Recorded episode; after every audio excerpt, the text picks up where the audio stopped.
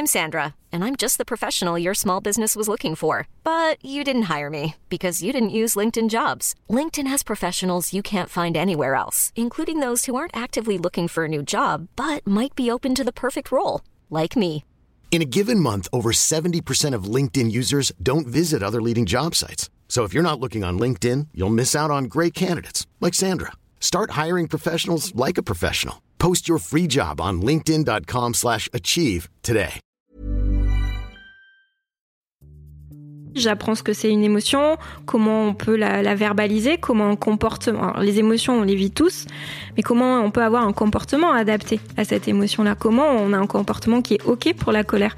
Parce que se taper la tête contre un mur ou boxer un mur, c'est pas un comportement qui est ok. Il est violent et on se fait mal.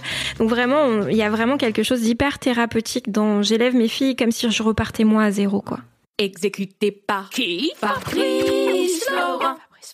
Bonjour, bonsoir, bon après-midi à tous et bienvenue dans Histoire de Daronne, l'émission où chaque deuxième et quatrième mardi de chaque mois, à partir de 6h du matin, je retrace avec mes invités leur rapport à la maternité.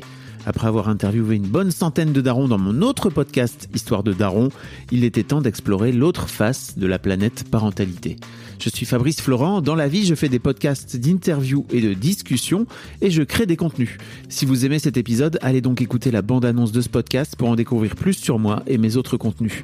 N'oubliez pas de vous abonner sur votre appli de podcast préféré, de mettre un cool commentaire et 5 étoiles au podcast sur Apple Podcast ou sur Spotify et de partager cet épisode autour de vous s'il vous a plu. C'est le meilleur moyen de m'aider si vous aimez mon travail. Je suis en train de donc euh, vraiment j'en suis au c'est ma sixième ou septième interview tu vois donc vraiment je démarre euh, et j'ai pas envie de me fermer à quoi que ce soit. Euh, moi je veux parler de toutes les formes de maternité. Euh, je veux parler des tu vois j'ai interviewé une meuf de 35 ans qui se pose aussi les questions de faire un enfant ou pas faire un enfant, la pression sociale qu'il y a derrière Ouais. etc etc. La semaine prochaine je reçois une meuf qui a pas d'enfant mais qui est belle-mère parce que ça aussi pour moi ça fait partie des, Complètement, des ouais. trucs. Euh, donc j'ai vraiment pas envie de m'arrêter à un sujet.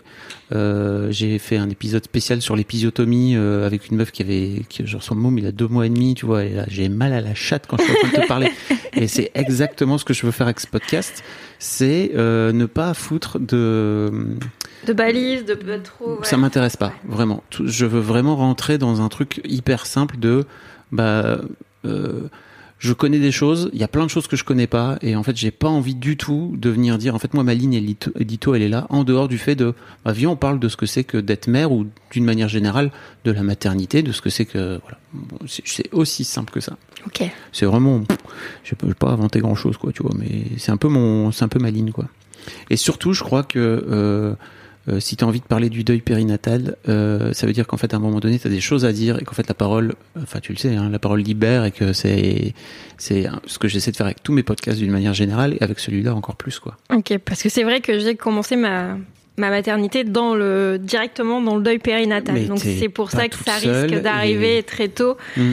Et c'était pour savoir si. euh, voilà. Moi, franchement, je prends ce que tu me donnes et je vais essayer de le prendre de la façon la mieux possible, quoi, tu vois. Cool. Euh, on est donc avec Marie.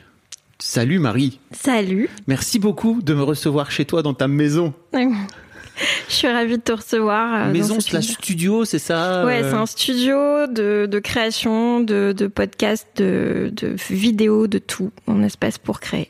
co- Comment t'as eu cette idée en fait de Moi, j'ai des enfants qui Oui. mettent un bazar partout et, euh, et j'avais besoin de lieux pour, euh, pour créer euh, des lieux euh, sans, sans bruit, avec euh, de la déco, un univers coloré et leur épargner de le, devoir leur dire en permanence faut ranger, faut ranger pour pouvoir filmer. C'est votre métier Oui. à ton à ton mari et à toi, c'est ça, de créer du contenu? Oui, moi je crée du contenu sur les réseaux sociaux, vraiment dans la parentalité. Et lui, il est dans, euh, à la base, il est monteur vidéo et réalisateur. Et il, euh, il fait du jouet, il est dans le, la toy photographie. Il fait du stop motion, donc il a tout un studio lui aussi où il déplace ses petits objets. Donc euh, on est tous les deux vraiment dans la dans l'image. Ok. Merci en tout cas de me, de me recevoir. C'est c'est dans les Landes, c'est super beau. C'est oh là là, quel quel bonheur. Un grand grand merci à toi, euh, Marie. Euh, ça me fait plaisir de, de t'avoir euh, parce que t'es- effectivement tu tu parles beaucoup de, de maternité sur les réseaux sociaux et d'une manière générale d'être maman. Euh, si je me trompe pas, tu as aussi une spécificité particulière, on va dire éditoriale autour de des signes, c'est ça, d'uti- C'est ça. l'utilisation de la langue des signes pour communiquer avec ton enfant? C'est ça. À la base, je suis interprète en langue des signes. J'ai travaillé pendant sept ans comme interprète scolaire avec les enfants sourds et je suis devenue maman. Et quand je suis devenue maman, je me suis retrouvée face à ma fille qui faisait que pleurer, qui souffrait, inc- incapable de savoir pourquoi. Les médecins, bon, me disaient que c'était du reflux. Les... On savait pas trop, mais j'avais un bébé très compliqué. Et spontanément sont venus euh, les signes. J'ai commencé à signer les mots importants pour que très vite, avant le développement de, de la parole, elle puisse déjà me signer des choses pour que je comprenne parce que j'avais pas ce mode d'emploi. Et ça a marché. On a mis en place les signes et elle a pu me signer quelques petites choses qui m'ont aiguillée, qui ont permis de baliser un petit peu tout ce qui se passait pour elle. T'as deux filles, c'est ça, Deux filles qui ont? qui ont bah, bientôt 5 ans et la toute dernière, elle va faire 2 ans. Oh là là, c'est des bibous quoi. C'est des tout petits bébés. Euh, Est-ce qu'on peut parler de ton envie de devenir maman? À partir de quand ça a germé chez toi? Je pense que ça a toujours été là. Je fais partie de, de ces personnes où la maternité a toujours été présente. Dès toute jeune, je m'occupe de mes petits cousins.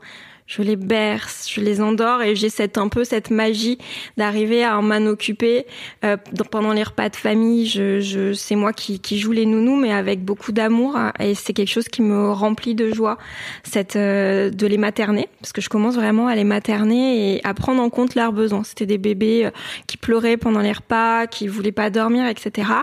Et j'avais besoin d'être auprès d'eux pour les endormir, pour apporter quelque chose, je pense que qui était qui était qui était instinctif pour moi.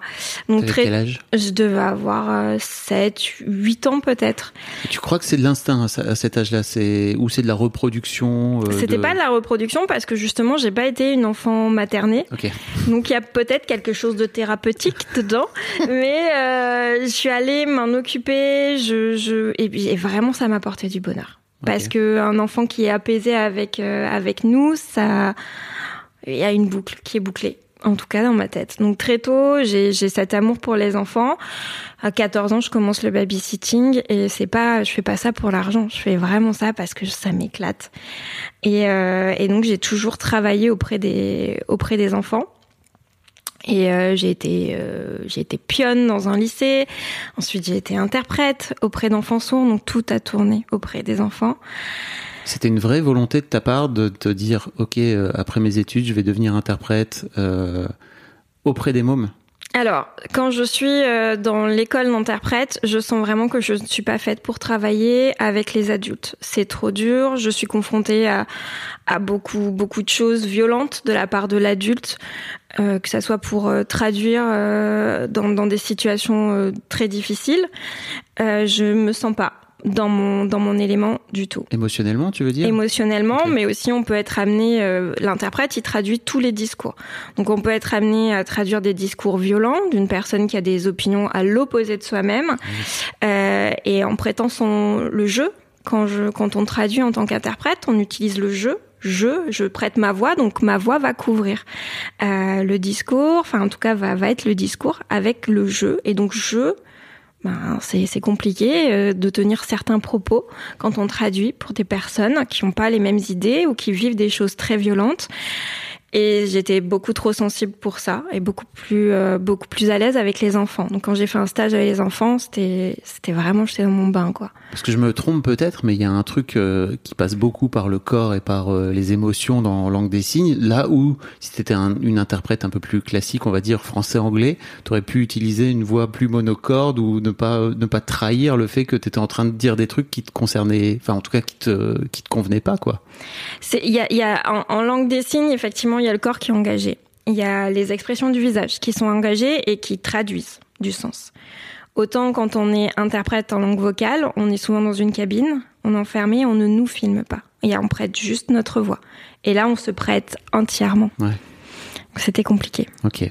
Et tu t'es dit bon bah en fait il y a un- il y a une application qui peut être super et qui peut matcher aussi euh, avec les enfants Avec les enfants, où il y avait un réel besoin d'interprètes en langue des signes, où les enfants manquaient euh, vraiment de, de, professionnels et donc euh, il y a eu ce besoin de d'être auprès d'eux aussi. Il y avait du sens. Vraiment, c'est du sens que j'allais chercher. Ok. Et t'as fait ça pendant, pendant combien de temps? Pendant sept ans. Pendant sept ans? Ok. Alors comment ça se passe? T'es rentré dans une, euh, enfin c'est, tu passes par l'éducation nationale à ce moment-là On est alors moi je fais mon stage dans dans une école qui est, euh, enfin c'est un lycée classique où il y a les enfants en intégration, les enfants sourds. Et, euh, et donc on est moitié éducation nationale et moitié privée, une école d'enfants sourds qui en fait est mis dans des classes au niveau du lycée et du collège, dans des classes en intégration. Oui. Donc on a les petits sourds, les petits enfants sourds qui eux, de la maternelle jusqu'à la fin du primaire, sont dans des classes spécifiques entre enfants sourds. Et quand c'est le, le collège ou le lycée, ces enfants sourds sont mélangés avec les, les entendants. Pour faciliter l'intégration. Pour, faciliter l'intégration, pour euh, avoir euh, les, les, les, mêmes connaissances, euh, enfin, etc. Et, euh, et du coup, là, on intervient en classe. On est dans une classe avec des enfants entendants et des enfants sourds. Donc tu es à côté d'eux, c'est ça? Et... À côté du professeur. À côté du Je ah traduis en fait la, la, le, le, le, discours du prof à, aux enfants sourds pour qu'ils aient toutes les informations euh, sonores que, que, produit le professeur, la classe, les autres élèves, et donc euh, je traduisais. Ok, et tu arrives à créer une connexion avec ces, ces enfants en étant, en étant à côté du prof, c'est ça? Oui. Ok. C'est comme un peu, je le, je le dis, c'est une sorte de webcam. Je suis un outil. L'interprète est un outil. On me branche, je dégaine les mains, je traduis toute information sonore, donc la voix, le discours, mais aussi si quelqu'un frappe à la porte, s'il y a, euh, je sais pas, quelqu'un qui éternue de manière bizarre et que ça fait rire tout le monde, je le traduis. Et quand le, le, le, le, cours est terminé, on me débranche et je redeviens euh, Marie. ok, d'accord. Comment comment t'es venu euh, alors de, depuis cette euh, passion? Parce que là quand, je en gros ce que je veux dire c'est que quand tu travailles avec des au lycée t'es plutôt avec des ados t'es pas vraiment avec des enfants. Ouais. C'est pas vraiment le même euh, le même truc. T'as travaillé pour le coup avec des avec des enfants en classe maternelle ou pas du tout? En classe maternelle, j'ai fait des stages, ouais, okay. mais j'ai pas j'ai pas travaillé en tant qu'interprète avec les tout petits. D'accord. Je travaille qu'avec les ados. Ok pour revenir à ta, à ta vie de maman, alors, comment ça se, comment ça se goupille Comment ça se goupille Ma vie de maman et ce métier-là, finalement, c'est ça hmm Ouais. Et eh ben, euh, et eh ben, je me suis, j'ai commencé à signer donc avec euh, avec ma, ma, ma, ma, toute première, et puis euh, et puis c'est devenu euh, c'est devenu instinctif dans, dans, dans notre quotidien et je continue à le faire avec la seconde, okay. ce qui est venu aussi lié ce qui a permis aussi de lier. C'est quelque chose que j'ai mis en place aussi au niveau des émotions. Je suis quelqu'un qui a grandi sans connaître ce que c'était une émotion, sans vraiment poser de mots sur les émotions, sur ce que je ressentais. Je savais pas différencier la colère de la frustration, de, de tout un panel d'émotions. Et les signes sont venus m'aider. À moi, ça a été aussi très thérapeutique. Pour toi, en tant Pour que moi, maman? En tant que maman ou de grande enfant. De... je pense que c'est aussi ça. Donc euh, voilà, les signes sont au quotidien avec nous. Ils sont puisés de la langue des signes, effectivement, mais ils sont utilisés en mots isolés en même temps que l'oral et c'est ça a été très salvateur. D'accord, on va en reparler si tu veux bien. Euh, comment t'apprends que tu vas devenir maman? C'est pas prévu du tout. Ok.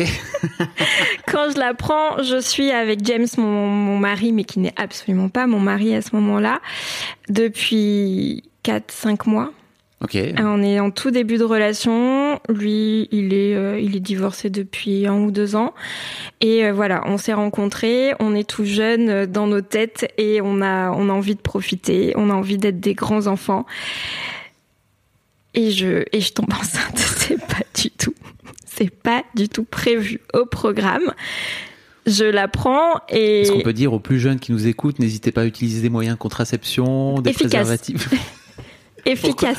Le tu utilises un moyen de contraception qui n'a pas marché, J'avais un espèce de moniteur euh, qui permettait de contrôler le moment de l'ovulation. Sauf que ça marchait à ça marchouillait, hein, voilà.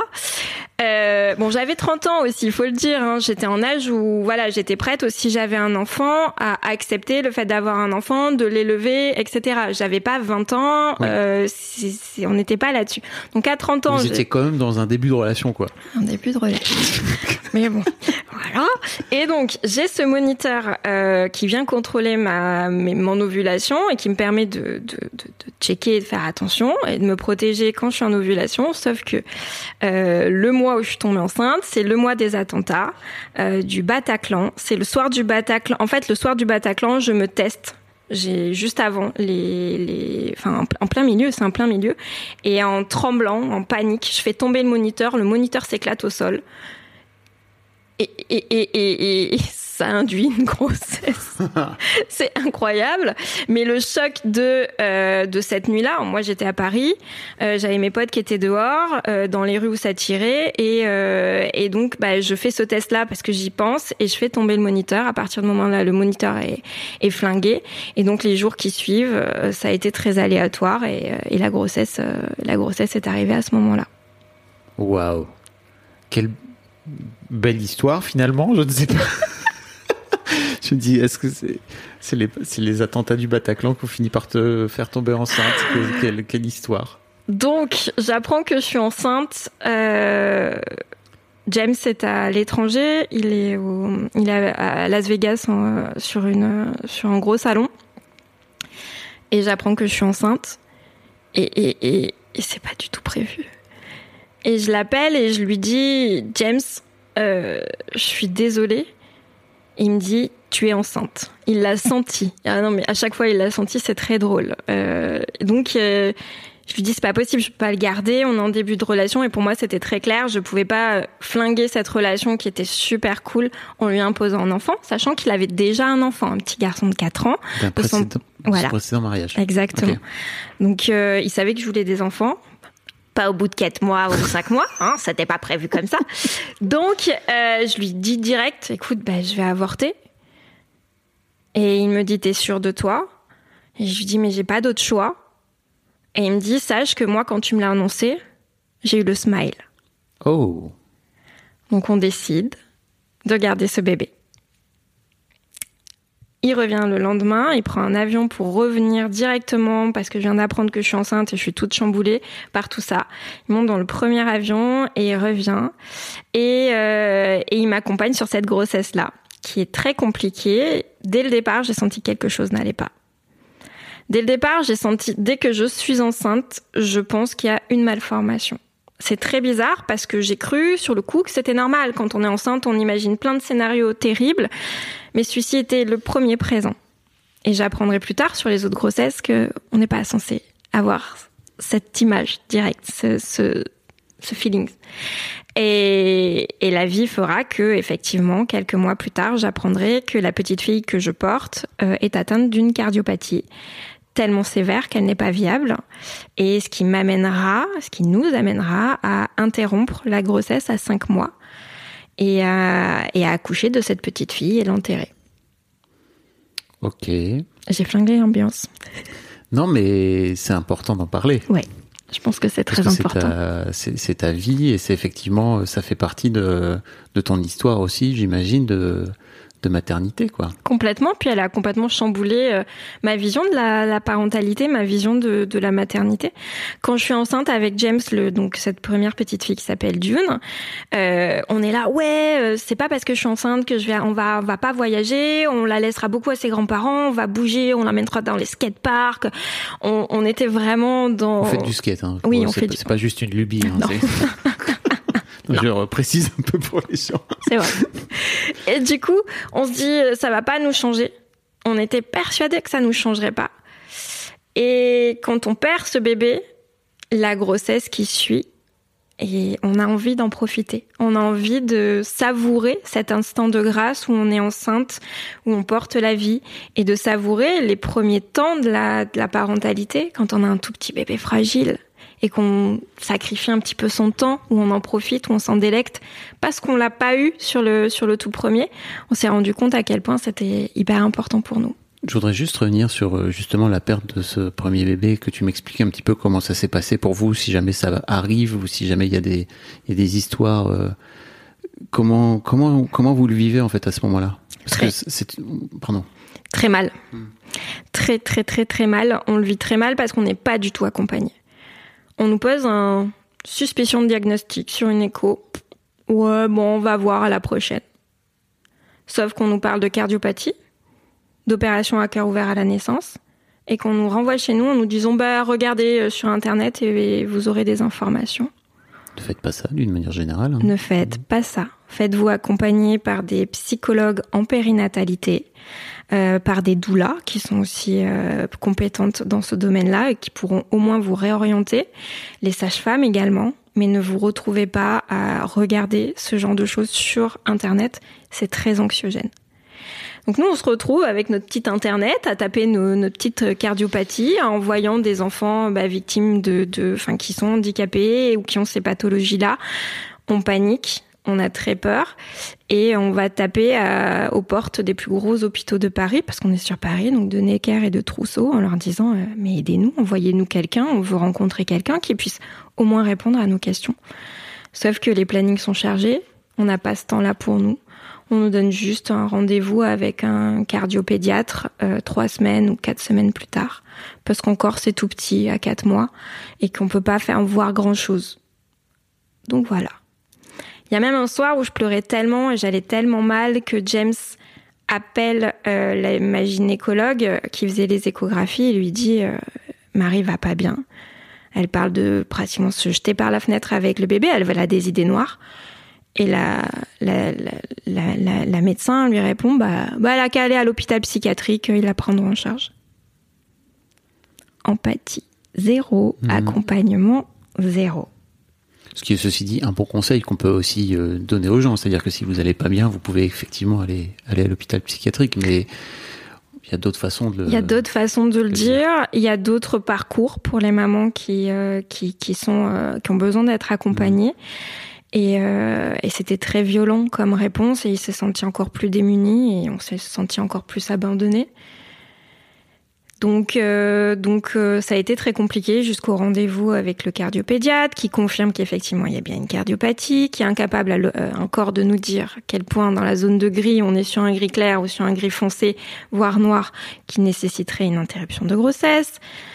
On passe des tests et des tests qui sont douloureux. On, voilà, pour arriver à un moment donné où le coup près tombe, il n'y a plus d'espoir, mais nous reste ce choix de continuer la grossesse ou de l'arrêter. Et donc je fais le choix, parce que je dis bien je, parce qu'à ce moment-là, il y a James dans la pièce qui est assommé.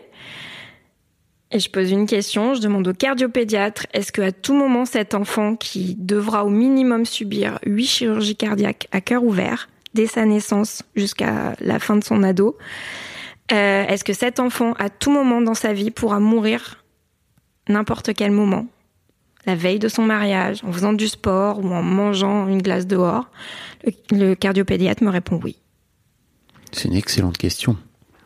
Waouh, déjà cette question te vient en tête, c'est complètement dingue, j'ai envie de te dire. Ouais, et Qu'est-ce qui fait que cette question te vient en tête C'est fou? parce que moi j'ai envie de l'avoir ce bébé, mais je veux pas l'avoir en lui en lui apportant une vie dont je suis responsable, dont je suis responsable de la mort à tout moment. Je me suis dit que c'était pas ok d'avoir ce choix-là, de, de, de, de lui imposer ça. Je sais qu'il y a des parents qui n'ont pas ce choix et, font avec et, et, le, et le vivent bien et voilà, et les enfants aussi. Mais moi j'avais ce choix de me dire qu'à tout moment elle pouvait mourir et que c'était très compliqué. Les, les chirurgies étaient très complexes. La vie nous donnera qu'on avait raison vu que après la naissance de, de ce bébé, euh, il y a une autopsie qui est pratiquée et on nous dit que carrément euh, c'était pas viable. Dans mon ventre, c'était viable, pas besoin de ce de cette partie-là du cœur, mais à la naissance, on aurait été sur un arrêt cardiaque, donc euh, ça aurait été très compliqué. Ok. J'imagine que c'était pas non plus très simple à vivre. Non, pas Comme- très comme- simple. Comment vous réussissez à, à vous, je sais pas, à sortir de cette, de cette période de ce deuil? C'est très dur. On est en tout jeune couple. Hmm. On ne se connaît pas. Oui, j'allais dire, c'est l'épreuve du feu un peu. hein. Je, je sais que James s'est accroché. Euh, James a été mon rocher et ma famille aussi. Et euh, c'est des semaines, des semaines très compliquées où moi je touche le fond complètement. Et je ne souhaite pas être accompagnée avec des médicaments parce que je veux retomber enceinte. Direct. Direct. Et je le leur dis, je le dis à tout le monde, je veux retomber enceinte. Une fois que mon ventre est vide, j'ai pas fait mon deuil, mais je veux retomber enceinte. Grave erreur. Maintenant, avec le recul, parce que je n'avais pas fait ce deuil-là, j'étais pas soignée, j'étais traumatisée. Et Qu'est-ce qui, qu'est-ce qui te donne envie de retomber enceinte Est-ce qu'il n'y a pas ce truc de retomber, euh, remonter à cheval, tu sais, après tomber Enfin, il y a un peu ce truc. euh, Il y a un petit peu ce truc-là, et il y a, je vois ça comme une punition, le fait d'avoir eu un bébé que j'ai pas su garder. Je, je, je, je me dis Tu que, n'as pas su garder. ouais, Hmm. ouais, c'est pour ça que j'utilise, ouais, c'est vraiment, je me le dis comme ça. Ok. Et, euh, et, et je le pense comme ça à ce moment-là. Donc je veux retomber enceinte, me prouver que je peux avoir un bébé et, euh, et fonder There's never been a faster or easier way to start your weight loss journey than with PlushCare. PlushCare accepts most insurance plans and gives you online access to board-certified physicians who can prescribe FDA-approved weight loss medications like Wigovi and Zepbound for those who qualify. Take charge of your health and speak with a board-certified physician about a weight loss plan that's right for you. Get started today at plushcare.com slash weight loss. That's plushcare.com slash weight loss. plushcare.com slash weight loss. Hiring for your small business? If you're not looking for professionals on LinkedIn, you're looking in the wrong place. That's like looking for your car keys in a fish tank. LinkedIn helps you hire professionals you can't find anywhere else, even those who aren't actively searching for a new job but might be open to the perfect role. In a given month, over 70% of LinkedIn users don't even visit other leading job sites. So start looking in the right place. With LinkedIn, you can hire professionals like a professional. Post your free job on linkedin.com slash achieve today. une famille. Sauf que c'est trop tôt. Il se passe quoi après Il se passe que je vais vraiment très très mal, mais genre très très très très mal. Et la seule chose qui me permet de d'aller bien, c'est on prend un petit chiot. Voilà. On prend un petit chiot. Donc on se retrouve, hein, on se connaît pas depuis longtemps, on se retrouve avec un bébé, un enterrement de bébé, et puis un chiot. Hein. Euh, donc c'est ça, ça redonne à ce moment-là de, de la vie dans, dans la maison, et je retombe enceinte. Une grossesse euh, compliquée parce qu'elle est, elle se construit cette grossesse dans un deuil. J'ai peur en permanence de tout de, de, la toxo, mais aussi de, de la grippe. Euh, je suis dans une, dans une crainte en permanence pour ce bébé, que j'ai j'ai l'impression de, de porter un bébé très fragile qui peut mourir en un claquement de doigts. J'ai pas confiance en mon corps. Euh, je me dis que je tiendrai pas toute la grossesse, que c'est terrible de porter ça toute seule. Donc c'est une grossesse très compliquée. Je suis alitée, je crois, à 4 mois. Je suis alitée à 4 mois et je reste alitée jusqu'à 8. C'était une bonne idée finalement, non? Si t'avais peur. Ouais, ça m'a mis un peu sous cloche. J'ai été par contre très bien accompagnée. Je ne refais pas la grossesse au même endroit. Je, je me- on se tire à une valise dans le sud. On se planque chez ma maman et on est accompagné dans la maternité où moi je, je suis née et où il y a une équipe formidable, une psychologue géniale, un, un gynéco qui comprend, qui me reçoit. Je crois, je sais plus combien de fois j'ai été hospitalisée parce qu'il y a des soirs où ça va pas et je me dis je vais perdre le bébé. Et le gynécologue, allez, venez. Alors, ils me mettent dans une petite chambre, il y a tout le staff qui me connaît et euh, qui nous encourage là-dedans, qui nous protège et qui nous rassure. T'es suivi par une psy, tu dis? Oui, une psychologue en périnatalité, donc je découvre ce, métier-là, formidable, qui m'apprend à investir ma grossesse, qui m'apprend à me couper de toutes les tout ce que j'ai de négatif. Je pense à que des angoisses. Elle m'apprend à me nourrir de, de couleurs. Tu en vois tout autour de C'est nous. très peu podcast euh, euh, friendly, mais effectivement, c'est très coloré. Donc autour de nous, c'est très coloré et c'est quelque chose dont je me suis nourrie, la couleur. Je me suis nourrie de, de dessins, de films d'oraux, de choses qui me faisaient du bien pour euh, avancer et être positive sur cette grossesse et l'investir. Et ça marche, je finis par l'investir et m'éclater en tant que femme enceinte. euh, Il y a, il y a un moment de déclic pour toi?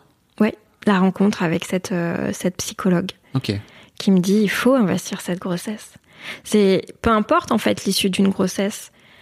C'est une célébration, on porte la vie, peu importe si cette vie, elle dure trois semaines, un mois, six mois, si finalement on a un enfant qui va jusqu'à 8 ans, 10, on est incapable de dire la durée de vie de l'enfant que l'on porte et que l'on met au monde. Donc il faut le célébrer. Chaque jour doit être une fête. Et par contre, ça, ça a été, c'est ma parentalité. Chaque jour est une fête. Parce que je suis incapable de dire si demain, la vie, elle continue pour moi ou pour mes enfants. Donc tout se construit comme ça, en profitant, sans avoir trop peur, mais en profitant de chaque instant. Et, euh, et T'arrives à te détacher petit à petit de cette peur, justement euh? Ouais, ça, ça a demandé beaucoup de travail. J'ai été accompagnée plus tard à la naissance donc de, de ma de ma fille Bao. Euh, j'ai été accompagnée avec par une psychologue en EMDR ça vient euh, traiter tout ce qui est les troubles euh, stress post-traumatiques. avec le mouvement des yeux, c'est une, une j'allais dire c'est une technologie, pas du tout, c'est une technique qui a été mise en place, je crois, dans les années 70 pour après la guerre du Vietnam. Voilà, pour gérer les les, les retours des, des US, enfin des soldats US du Vietnam. Exactement à la base, j'y croyais pas trop. Hein. Soyons honnêtes, j'étais ah non mais euh, c'est bon, euh, non mais j'y crois pas. Pourtant j'avais fait, j'avais vu des psys. oui, tu étais passé par la casse thérapie quand même. Ouais. Mais là, je rencontre quelqu'un et effectivement, j'ai des flashs. J'ai des flashs de mort devant les yeux. Je vois des fois, je regarde ma fille, je la vois morte. Je l'imagine tomber dans les escaliers, je l'imagine euh, se noyer dans le bain. J'ai que des scénarios catastrophes en permanence en, flash. Et à tel point que ça fait réagir mon corps. À chaque fois, je, je me crispe. Et donc, il faut traiter. Donc quand elle naît, je fais la démarche de me faire vraiment accompagner et en profondeur pour traiter. Et on est allé traiter le traumatisme, notamment de l'annonce de la, de la cardiopathie, de ces moments-là où le sol s'ouvre en deux sous nous et, euh, et qui, qui, qui, pas, qui pas classé, quoi. C'est un souvenir qui est en permanence et qui n'a pas de, de, de temporalité. Donc je le vis comme si c'était arrivé hier. Et on vient travailler tout ça. Et ce qui me permet de m'épanouir dans ma maternité et de de souffler enfin, quoi. C'est pas pour parler à sa place, mais est-ce que James aussi a accompagné lui de son côté? Pas franchement. Ok. James, euh, il n'est pas accompagné. Euh, on le lui a conseillé quand même. Il a, il a vu un psy, euh, je crois, plusieurs fois après la, la, la, naissance de notre toute première fille. il a été un petit peu accompagné, très brièvement. Mais c'est, c'est voilà, c'est quelque chose que je lui conseillerais régulièrement, disons. Je pense que c'est toujours bien d'aller euh, mm. d'aller fouiller un petit peu tout ça pour euh, pour s'en détacher. La santé mentale et les gars. Ouais. C'est un truc. Hein. Vaste chantier. comment se passe euh, comment se passe cette, cet accouchement? L'accouchement, il est génial. L'accouchement, il est, il est, il est magnifique. Il est magnifique. On a, on est donc dans cette toute petite clinique où, où il y a toute l'équipe. C'est le grand jour. C'est ce bébé dont toute l'année tout le monde l'a attendu. Parce qu'on était ceux qui dépassaient le deuil. Ce, ce j'ai failli accoucher je sais pas combien de fois parce que j'avais j'étais en menace d'accouchement prématuré sur cette grossesse là et j'ai eu peur d'accoucher tout un tas de fois. Et toute l'équipe était non tu vous allez tenir ça va aller. Et donc le jour de la naissance euh, il y a toute une ambiance. Je suis déclenchée euh, et on est dans une bulle. Vraiment, euh, c'est, c'est une journée magnifique euh, que, que, que, que, j'aimerais revivre à l'infini. Et quand ma fille euh, arrive, on est vraiment dans une bulle d'amour. C'est vraiment, voilà, j'ai eu un accouchement rêvé avec, avec cette petite fille qui est en parfaite santé. Et quand elle arrive, on se regarde et on se dit, on l'a fait, on a réussi. Mmh. L'accouchement se passe bien Ouais. Pour toi et tout? Très bien. C'est trop cool parce que vu comme ça a été compliqué pour toi et tout, c'est quand même un chouette aboutissement quoi. Ouais, l'accouchement se passe très bien. Je suis sous péridurale. Euh, on est préparé, on est accompagné par une doula, donc aussi James apprend ce que c'est la place du père au moment de l'accouchement. Il me fait bouger, il me soulage en me massant, il me met sur un ballon quand je suis complètement chiffon carpette, euh, satellisé par la par la péridurale. Il me met sur un ballon, il me fait bouger, il débloque du coup euh, notre fille qui était coincée dans le bassin. Enfin, c'est génial on vit les choses à deux. Et euh, c'est une belle revanche finalement sur, euh, sur ce qu'on a pu vivre dans le passé. C'est cool. Comment se passent euh, vos premiers jours, tes, tes, premiers jours de maman? Alors les premiers jours de maman se passent super bien. Je ne dors pas parce que je regarde mon bébé. Septième merveille du monde, je ne sais pas, c'est un trip absolu parce que je suis dans un bain d'hormones incroyable. Je crois que je connais rien de plus fort dans ma vie, je ne connais rien de plus fort. Et pourtant, euh, j'ai testé beaucoup de choses dans ma vie, mais alors rien de plus fort que, que ce shoot d'hormones en regardant son bébé. Tu veux dire que tu as testé des drogues et que c'est... C'est plus fort. Écoutez, c'est plus fort que tout ce que j'ai pu tester. Je ne dis pas aux personnes qui ont une addiction à la drogue de faire un bébé, mais euh, voilà, c'est juste pour comparer. Je trouve ça fou que euh, que les hormones, enfin cette chimie soit soit aussi intense. Mais en même temps, c'est c'est normal, quoi. Je veux dire, c'est là qu'on se rend compte aussi peut-être qu'on est des animaux, non? Il y a vraiment ce truc dingue de reproduction de l'espèce et de. Ouais, de, de ouais, il y a, y a, un truc aussi mystique hein, qui est présent. Et donc oui, tout se passe bien, euh, tout se passe euh, super euh, super bien. On a juste à un moment donné la petite qui avale de travers un peu de lait et qui et qui passe au bleu, donc on nous envoie à l'hôpital. Euh, et là, bon, je retombe un peu dans mes vieux démons. Je, je, je on me fait peur. On me dit qu'il y a peut-être un, pathologie cardiaque. Allez, rebelote. C'est vrai. Ouais. Donc pendant 24 heures, on, il suspecte ça. Il la, il la branche à des fils, elle est sous scope. Et euh, pour observer, finalement, elle va très bien. Mais moi, reste en tête que finalement, la mort peut arriver aussi après l'accouchement c'est là où je me fais accompagner. en mode EMDR, etc. EMDR, parce que je vois que finalement, euh, cette peur, elle était là pendant la grossesse, mais elle a rejailli à la naissance de ma fille aussi. Ah, mais c'est cool. Ça va mieux aujourd'hui? Ça va bien mieux aujourd'hui. Euh, c'est, euh, c'est vraiment quelque chose qui m'a, qui m'a sauvé. Qui m'a sauvé.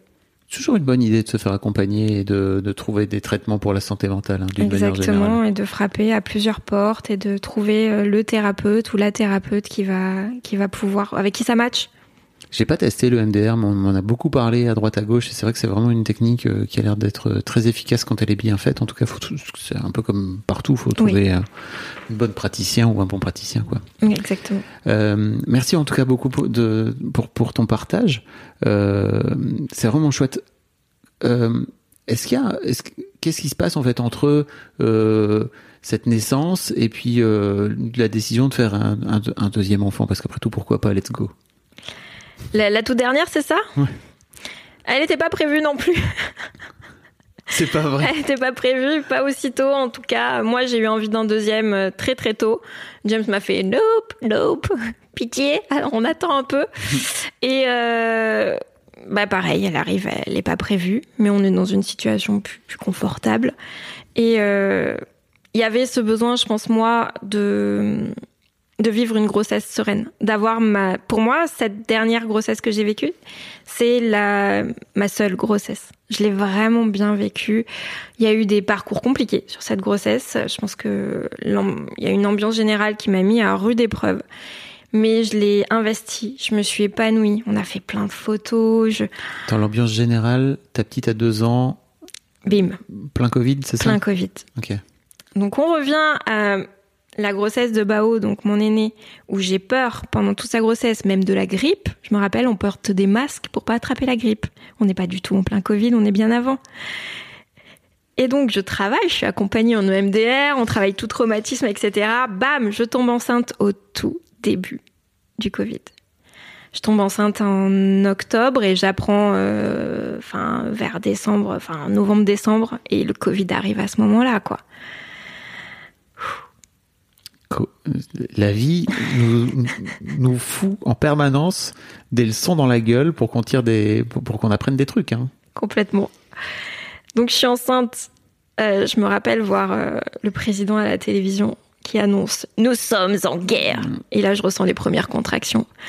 Je suis enceinte euh, du sur le premier trimestre et je fais "Oh non". Et là, je comprends qu'il faut que je me mette sous cloche. Il faut que je me protège de ça. Donc d'abord, je suis dans l'anticipation. Je, je, je, je, je, rappelle, je, je, commande plein, plein de petites choses pour qu'on soit stuffé. On fait pas partie de ceux qui ont, commencé, qui ont commandé du papier toilette. Hein.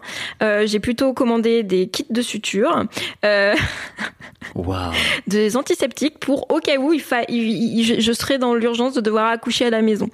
Donc je, je me stuff euh, comme ça. Et on des se. Kits de suture. je les ai toujours. Ok, on est. Sait-on jamais une petite, euh, une petite déchirure post-accouchement à, Après tout. ne faites pas ça chez vous. Pourquoi pas hein, Je veux dire, euh, voilà, un petit kit de suture chez soi, au cas où tu. Il, avait dit, vous êtes, on est en guerre. Moi, j'ai pris euh, littéralement.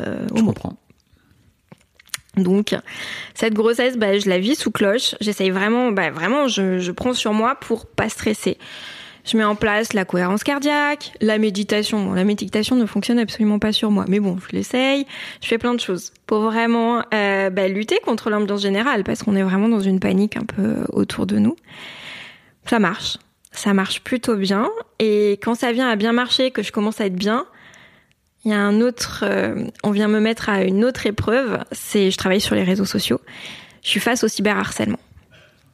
Donc, il faut à ce moment-là que j'aille chercher d'autres sources pour dépasser ça, pour dépasser ces attaques-là. Il va falloir que tu m'en parles. Hein. C'est-à-dire que ton métier, entre-temps, c'est ça, entre-temps, en fait, est devenu, euh, t'es devenu euh, euh, un stamum. Enfin, je sais pas c'est comment tu, comment tu C'est ça. Euh, à la naissance de ma de ma fille Bao, je partage euh, bah, ce que je fais avec les signes, mais vraiment pour des copines.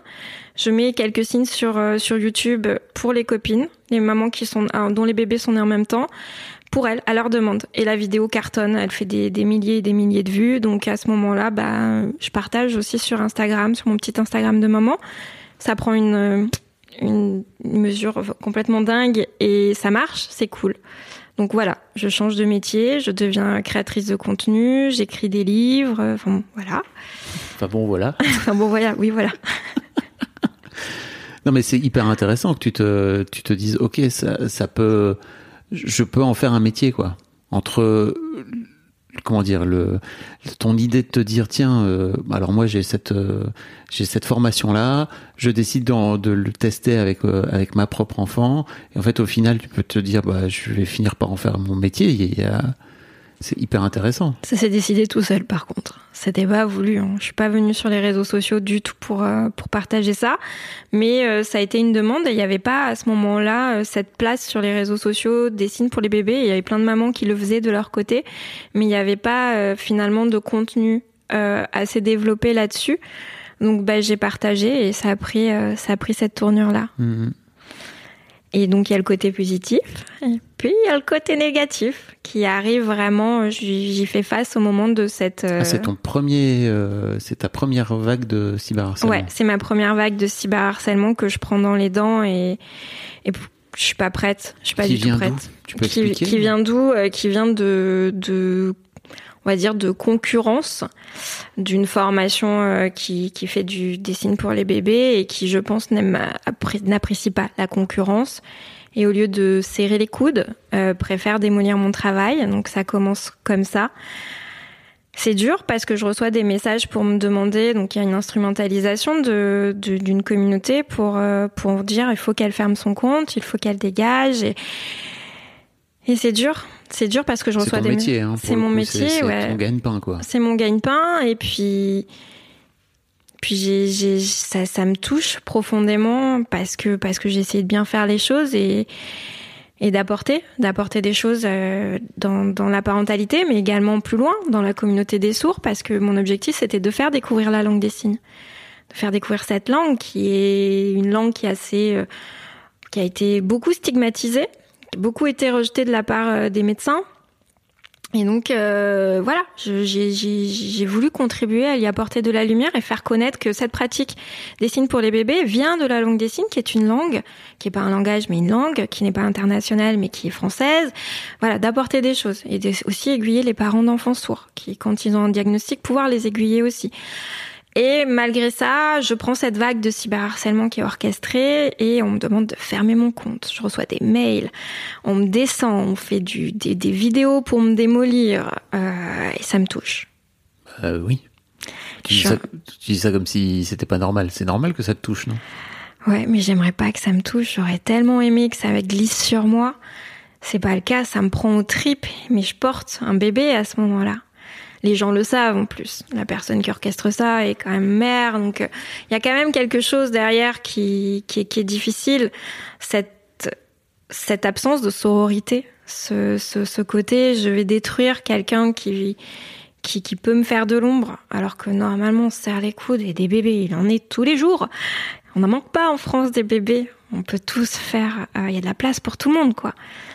Donc je fais face à ça et c'est difficile. Je suis hospitalisée suite au cyberharcèlement. Je suis hospitalisée quelques jours parce que bah, à cinq mois de grossesse, j'ai des contractions Et on a peur que j'accouche, mais c'est le stress qui me fait à ce moment-là contracter. Et donc je me coupe à ce moment-là des réseaux sociaux. J'allais te dire, les gens qui connaissent pas te diraient juste t'as qu'à couper. En fait, c'est comme si ça n'existait pas. Comment tu ça, c'est pas possible. C'est-à-dire que mon métier, c'est les réseaux sociaux. Donc, c'est quand même dire, ah, mais t'es victime de harcèlement au travail, mais ne va plus travailler. Mmh. Sauf que c'est son, notre lieu de travail, c'est l'endroit où l'on vit, où l'on s'est investi. Euh, c'est un endroit où on a des objectifs à atteindre et où on est dans un échec si on fuit. Il y a plein de choses. Il y a, il y a du relationnel. C'est très compliqué. Et j'ai fait partie de ces gens qui se disaient, bah, le cyberharcèlement, tu coupes ton téléphone et puis ça s'arrête. Mais non, ça continue.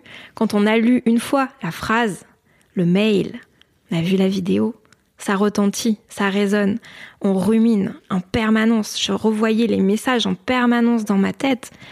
Euh, ça a été très compliqué. Je dors pas, je sais plus combien de jours, j'arrive plus à manger, ça me percute. Donc là aussi, le MDR euh, m'a beaucoup aidé. Je suis accompagnée à ce moment-là par une psychologue euh, qui, bah, ma psychologue qui m'accompagne dans cette dans cette violence-là. Et, euh, ça, m'a beaucoup, beaucoup aidé. Mais surtout en me mettant aussi en bulle, en, ben, en ne lisant plus les messages privés et en postant du contenu, mais à distance de, des réseaux sociaux.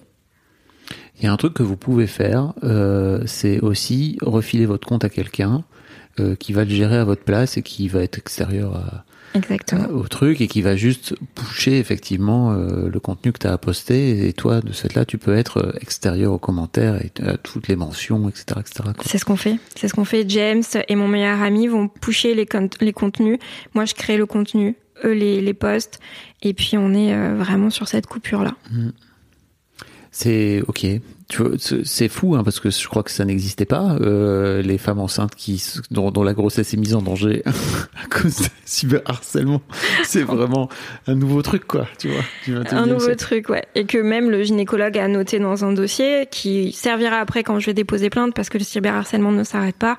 Et euh, vraiment euh, j'ai dû porter plainte bah, tout récemment encore reporter plainte euh, à nouveau pour chaque attaque pour que cela cesse ah oui, donc c'est pas c'est pas anodin quoi. Non, c'est pas anodin, c'est c'est régulier dès qu'il y a une sortie de livre ou dès qu'il y a un événement majeur euh, sur ce que je produis, bim.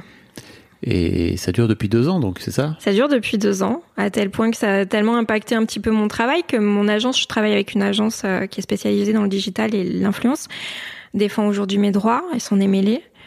Euh, voilà. Donc je me suis mis aussi en, bulle, même les, les, collègues avec lesquels je travaille dans l'agence. Enfin voilà, il y a une véritable écoute et empathie euh, pour me pour me soutenir aussi parce que bah c'est c'est hyper dur et c'est hyper injuste quoi.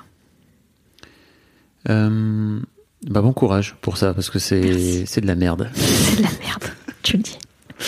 Euh, surtout qu'il y a vraiment plein de façons de, de, régler même des différents professionnels que de faire comme ça quoi.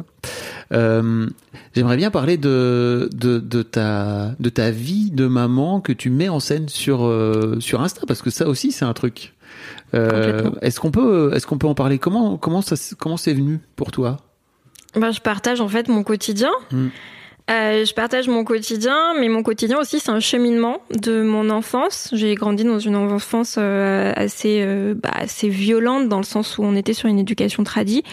La gifle, la fessée, le haut coin, les, les, le chantage, les insultes, même parfois. Donc ouais, je suis quand même assez, assez violent. Mais et, et, la maternité que, que, que je découvre avec mes enfants, on n'est pas là-dessus. Déjà, je découvre les neurosciences je lis quelques livres, je me rends compte que ce genre d'éducation est délétère pour le cerveau de l'enfant, pour qu'il se développe et que l'enfant ben voilà grandisse au top, vaut mieux éviter. Et donc je partage ça aussi sur les réseaux sociaux. Ce cheminement, ce point de départ où je suis une enfant qui, qui dont, dont les repères sont ce, ce, ceci, c'est-à-dire de une fessée, euh, enfin ce genre de, de, de pratique, et qui remet tout en question, qui remet en question ben, son enfance, son éducation et ce vers quoi elle tend, c'est-à-dire une éducation non violente, ce que, ce que je ne touche pas encore du bout des doigts, hein. on est toujours dans de la violence. Voilà, on utilise le chantage, on utilise des stratégies, etc. Mais on a viré toute violence physique déjà. Euh, mais ça demande une remise en question en permanence, mais que je trouve génial parce que c'est du développement personnel. C'est un travail sur moi. Je trouve ça, je trouve ça hyper enrichissant et je partage ça. Sur les réseaux sociaux. Donc on me voit en train de, de cheminer, de dire qu'aujourd'hui bah, j'ai merdé, aujourd'hui j'ai crié et je me suis effondrée, mais que j'ai appris. J'ai appris à chaque chaque fois que je me, me plante la tronche, ben j'apprends pour pas que pour que la prochaine fois dans la même situation je réagisse potentiellement différemment. Euh, je partage les, les, les, moments de bonheur aussi parce que parce que ça fait partie de la maternité de, de, de s'éclater. Il y a une part du féminisme qui, qui rejette la maternité. Euh, J'allaite, donc euh, ma fille, je l'allaite et donc euh, je, le, je le partage aussi, cet allaitement qui dure. Euh, je, je, partage un peu tout, les, les, les, bons côtés, les côtés pourris, voilà. Et tu, tu, tu fais l'instruction en famille aussi? Oui, c'est vrai. C'est une spécificité de votre famille, quoi. Oui, je fais le choix de l'instruction en famille parce que ma petite Bao, donc qui est, qui est ma, ma, ma, toute première, elle, elle a, voilà, elle n'était pas faite pour l'école, je pense, franchement. Moi, j'ai fait des stages en école, j'ai été surveillante en école, j'ai travaillé dans le système scolaire. Ma mère travaillait en école maternelle aussi, et on voyait bien que elle n'était pas prête du tout. En plus, ça se passe au tout début du confinement. Enfin, on est au niveau du, du, du ah oui, du elle, a, elle a ans. Elle a trois ans à ce moment-là. Bon, on se dit, euh, ouais, enfin, on a tout, on, on peut adapter notre emploi du temps. Donc on a, on s'est occupé d'elle la journée, on propose des activités, on travaille, je sais pas comment on peut dire, mais on fait des petites tâches qui demandent pas trop de temps de concentration et on travaille la nuit. Un quoi? On travaille la nuit. Je veux dire que vous avez adapté votre emploi du temps. Avec James. Vous le faites ensemble avec James ou vous répartissez le travail ouais, et tout? Ouais, Parce que vous êtes tous les deux freelance finalement. C'est ça. Vous avez ce, cette possibilité-là, quoi. Complètement. Donc on travaille la nuit à partir de 21h quand elle dorme. On passe un peu de temps ensemble nous, pour le couple, pour être tranquille, pour souffler. Toujours bien euh, de prendre soin de son couple aussi. Exactement. Et euh, une fois qu'on qu est tranquille, on, on, bascule sur la partie travail. Donc les premiers temps, il m'est arrivé de travailler jusqu'à 3h du matin. Ouais. Et puis de dormir 5 heures, 6 heures, et puis 9 heures, euh, la, la, vie reprend à la maison. Et ça se passe bien? Ça se passe bien, ouais, euh, ça nous va. On n'a pas de, on n'a pas de, de, le rythme de travail que connaissent les gens. On n'a pas de week-end en fait. On n'a pas de lundi, mais on n'a pas aussi de dimanche. Euh, on, on, vit dans notre rythme qui est hyper adapté à, ce, à nos besoins. Donc c'est c'est hyper hyper cool. Moi je vis ça comme une période de, de rêve. Euh, donc on accompagne nos filles, donc surtout notre aînée parce que c'est celle qui devrait être à l'école. Elle fait plein d'activités, mais elle fait ses activités à elle. Elle, elle adore dessiner, ce qu'elle partage aussi avec son papa. Donc euh, ils dessinent tous les deux. On lui on lui apprend plein de choses, mais dans notre quotidien. C'est quand on est à table et qu'on pèle trois pommes, on en rajoute deux et on fait on fait une addition. C'est vraiment dans le quotidien, c'est tout smooth quoi. Donc on lui a, on lui apprend tout ça au quotidien. Ok. Et vous voyez euh, faire ça pendant longtemps ou est-ce qu'à un moment donné, si votre fille, elle, elle, exprime le besoin de, en tout cas l'envie de vouloir aller à l'école d'une manière ou d'une autre, vous dites ok, pourquoi pas. Alors ça, c'était dès le départ. C'est dès qu'elle demandera à aller à l'école, elle ira. Et on la questionne régulièrement là-dessus. Sauf qu'on est sur une enfant qui ne veut pas aller à l'école et qui a capté des choses quand on lui demande est-ce qu'elle souhaiterait aller à l'école, est-ce qu'elle veut y aller, etc. Elle a visité des écoles hein, déjà. Elle dit non, mais je pourrais pas dessiner moi toute la journée. Il y a trop de bruit. Comment je vais faire pour, pour, pour me concentrer avec tout ce bruit? C'est assez, c'est assez bluffant qu'elle l'ait déjà euh, vu, les, les, les points qui sont un peu complexes sur l'école. Elle a plein d'activités extrascolaires, donc elle, elle voit tous ses petits potes euh, au théâtre, au judo, à la danse, au poney, euh, enfin voilà. Donc en fait, elle n'a pas. Ils échangent sur l'école euh, parce que 5 ans, enfin euh, si, si. elle est encore en maternelle là, ouais. elle devrait être en maternelle. En fait, Et puis ils échangent avec d'autres enfants qui sont plus grands parce que du coup, ça fait qu'elle est mêlée à plein d'enfants, des tout petits, des plus grands, et donc ils font leur retour. Hein. Même même qu'elle a son grand frère qui est rentré au collège et qui lui dit mais Bao profite. Hein. Oui, parce qu'il y a le, il y a effectivement James qui a. Oui. Qui, qui, a donc 11, 11, 11, 11 ans, ça Ouais, 12. Okay. Et donc, euh, ce, ce, grand frère qui, qui lui dit profite, Bao, profite, euh, t'as le temps.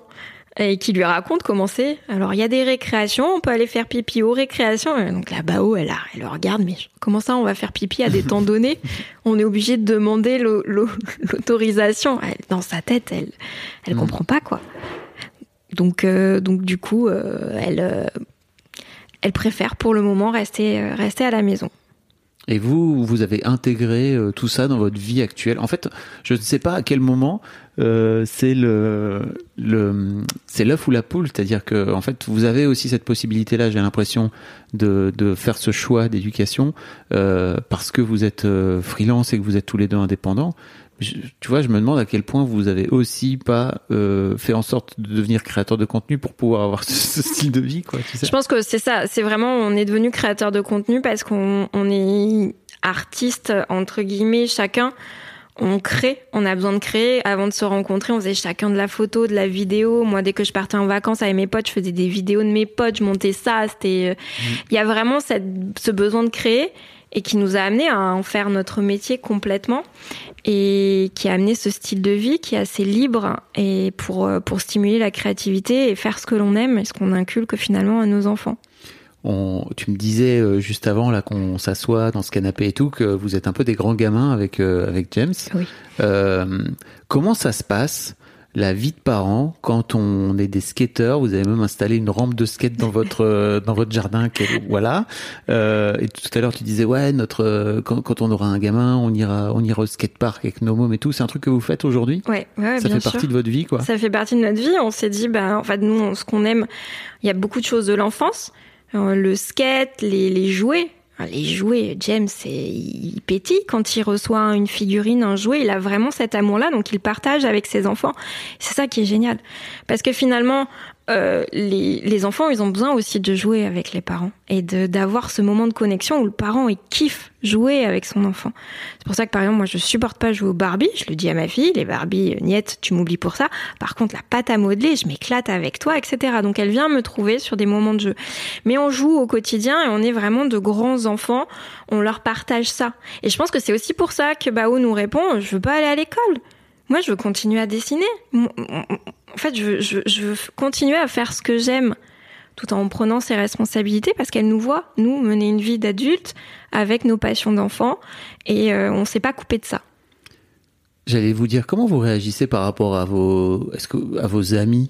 Euh, qui sont peut-être eux des vrais adultes entre guillemets, c'est-à-dire juste qu'ils bah ils ont pas de- des dinosaures comme là vous pouvez avoir des dinosaures dans votre salon ou euh, des grandes affiches ou je sais pas quoi ou des skates qui, qui traînent partout à droite à gauche.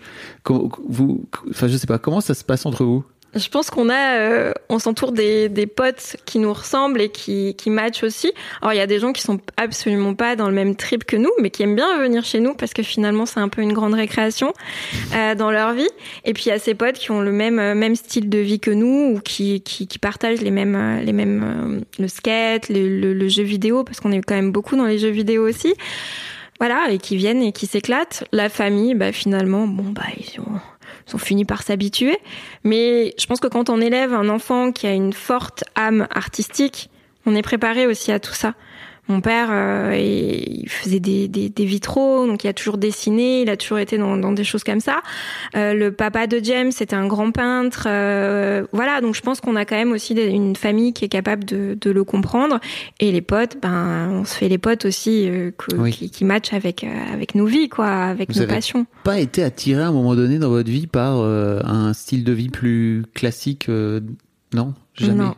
Non, franchement pas. Je me suis beaucoup ennuyée euh, dans, dans les choses d'adultes, dans le milieu bancaire, dans, dans ce genre de choses. t'as fait- ça. J'ai pas fait du bancaire, mais j'ai traîné avec euh, des Ah personnes qui étaient de cet univers-là. Et euh, même si ça m'a apporté et que c'était des, des expériences intéressantes et, et enrichissantes, je suis vite retournée au skateboard et, et aux bières. Ok. tu disais d'ailleurs que James avait, de son précédent mariage, il y avait aussi un truc qui avait pas marché justement sur le fait que sa femme, elle attendait de lui euh, qu'il soit un vrai adulte en fait. C'est ça, et Finalement, vous êtes trouvé là-dessus quoi. Ah ouais, mais je pense que c'est pour ça que ça a matché. C'est vraiment, on s'est rencontrés dans un skatepark. Quand on s'est rencontrés, vraiment, on était dans un skatepark. Comme quand on avait 15 ans. Exactement. Mais sauf que vous en aviez 30. Exactement. Mais c'est cool en vrai. Donc voilà. Comment vous envisagez, euh, est-ce que vous en parlez d'abord? Est-ce que vous l'envisagez, euh, le fait que vos filles deviennent plus grandes, que vous vieillissez aussi? Enfin, je sais pas, est-ce que vous avez un plan en tête, entre guillemets. Pas de plan en tête, c'est de vraiment les suivre et de nous suivre parce que l'objectif c'est qu'on soit bien dans nos pompes, dans nos, dans nos pompes de parents et d'êtres humains. Donc continuer à s'écouter et faire euh, ce qu'on aime. Et elles aussi les accompagner dans, dans ce qu'elles voudront.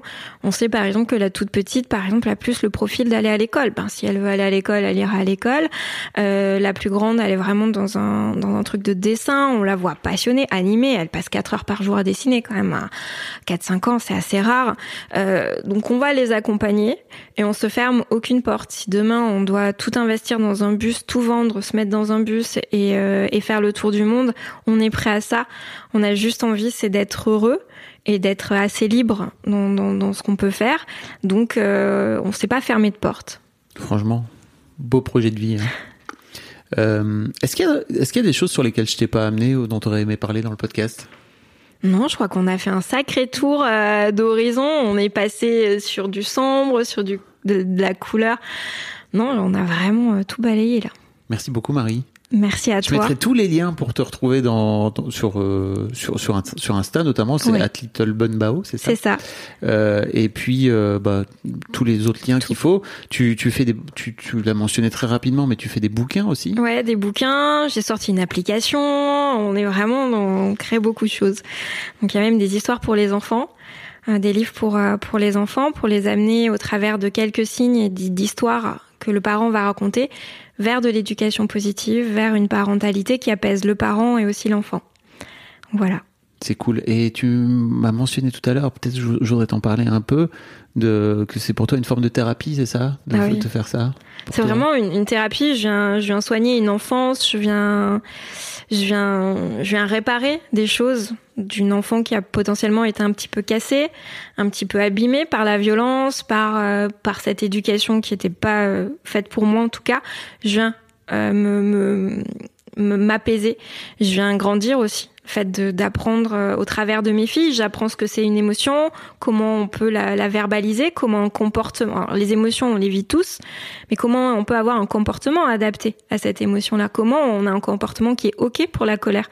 Parce que se taper la tête contre un mur ou boxer un mur, c'est pas un comportement qui est ok. Il est violent et on se fait mal. Donc vraiment, on- il y a vraiment quelque chose d'hyper thérapeutique dans j'élève mes filles comme si je repartais moi à zéro. Quoi.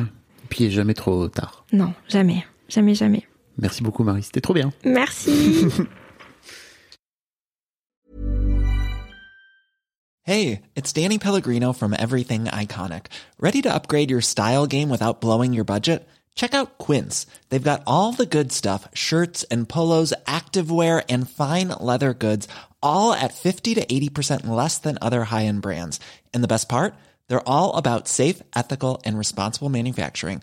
Get that luxury vibe without the luxury price tag. Hit up quince.com slash upgrade for free shipping and 365 day returns on your next order. That's quince.com slash upgrade.